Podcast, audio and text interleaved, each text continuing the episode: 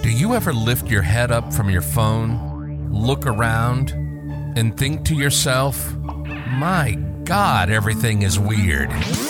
Well, we do. A lot.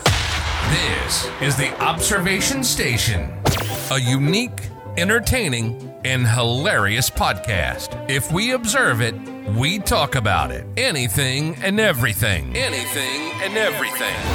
Let's get weird and let's have some fun. This is the Observation Station. And now your host, Tommy Hites.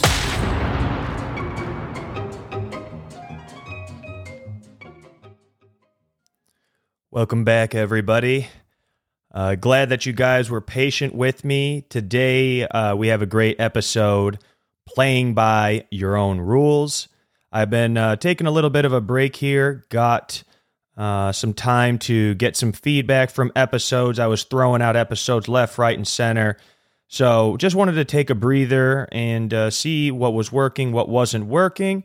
But uh, if you wanted to take a look at the previous episode, it was the execution mindset. So that was really showing about how to just get things done and not worrying about what other people think. So uh, again, really glad that you guys took the time out today to see the Observation Station uh, really coming together with a little bit of some extra iterations, like uh, just trying to see if I can put some more research now in my future episodes.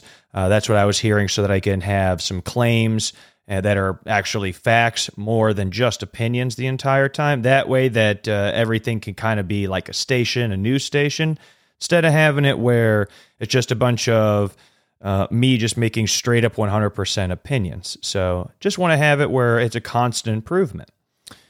But uh, the the whole thing about playing by your own rules is mainly a, a whole, it's a mantra of how you live your life, because every day you might have it where you go to a job and there you have no rules uh, that you can actually make up, because you're given the rules when you sign up, saying if you break these rules and you sign this contract, you're subject to termination. So that is really not a place that you can live by your own rules. That's why a lot of people that want to be entrepreneurs and work for themselves uh, don't want to have it where they're waiting for a boss to tell them what to do, because they want to be independent and make something of themselves, which doesn't in turn have somebody looming over them trying to micromanage all this stuff, saying, oh, you need to do this, make sure that you you know send this and that, and, and make sure that this uh, account is serviced and X, Y, and Z. But uh, the whole point of working for yourself is to make it where if you can make a business out of what you love and support yourself, it is more fulfilling than going to any other like position that Uh, you just are there for the money. I mean, unless you love your your job, that that's great also. If you love your job, that's great. But if you're just doing it because it's just paying the bills, you're going to live a miserable life. That is just the way of just having it where you're constantly like a gerbil uh, or a ham in a hamster wheel, and you'll never get out of that, especially if you don't have any money for retirement. If you really look at it, what are you going to do at retirement?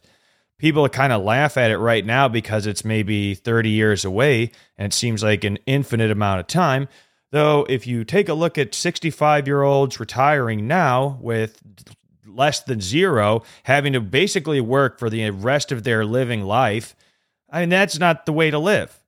If you want to have it where you go into work, do the same thing, clock in, clock out, eat the same dirty-ass tuna sandwich, talk the same water cooler talk, you know, on Fridays you get the same bar that's down the street and suck down Miller Lights, and have it where you're just looking at football games and cracking about the good old days, that life is not, not somebody that's going to be productive in this world.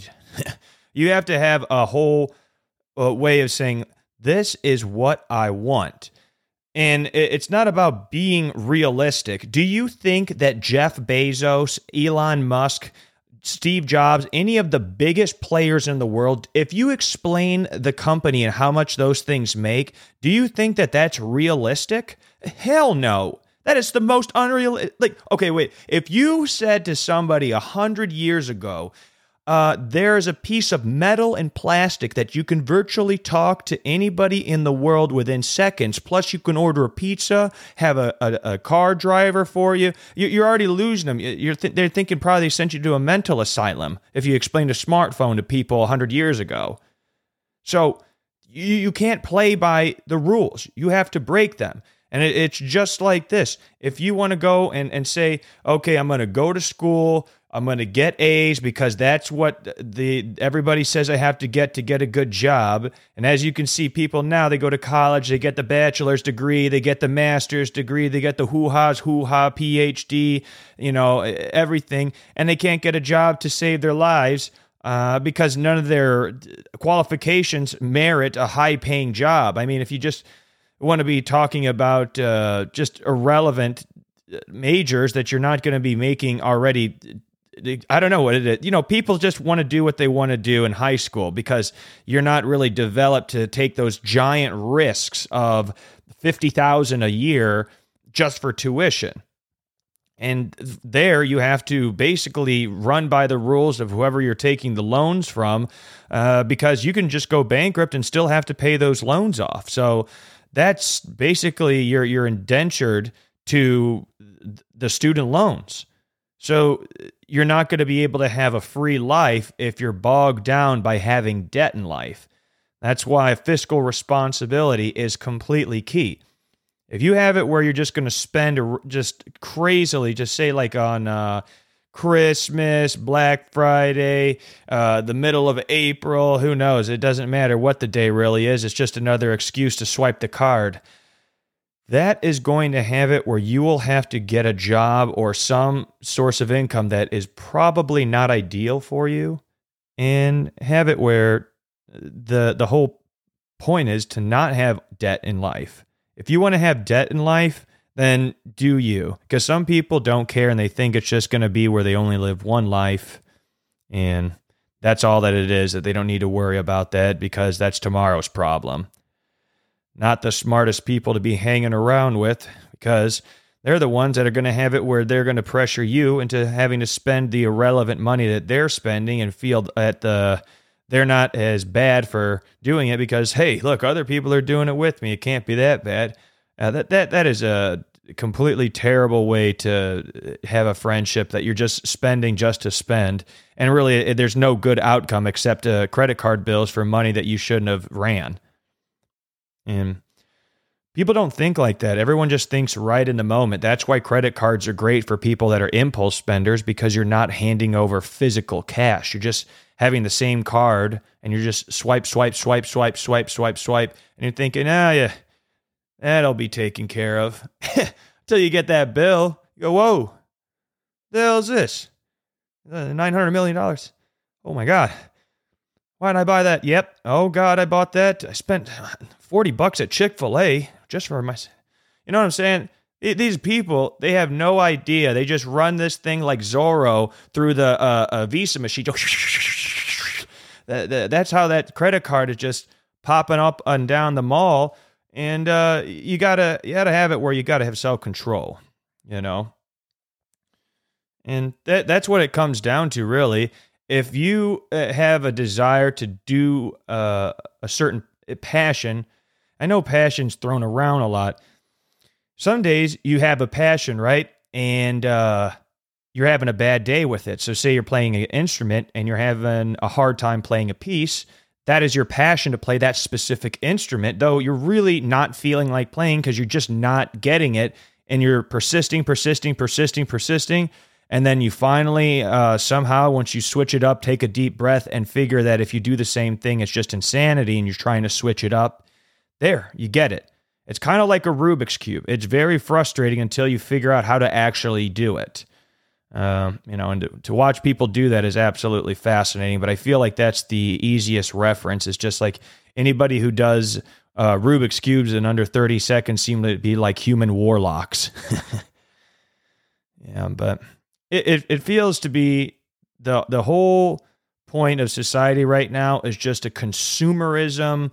Just keep buying, pumping, you know, garbage in your closet and just having it where you just have a bunch of stuff you never even popped the tags on because you've had it so far buried under the other stuff you just bought. It's like having it where you're buying food for your refrigerator, but once it rots, you throw it out. But the clothes really are never rot. You know, they, they're just stack.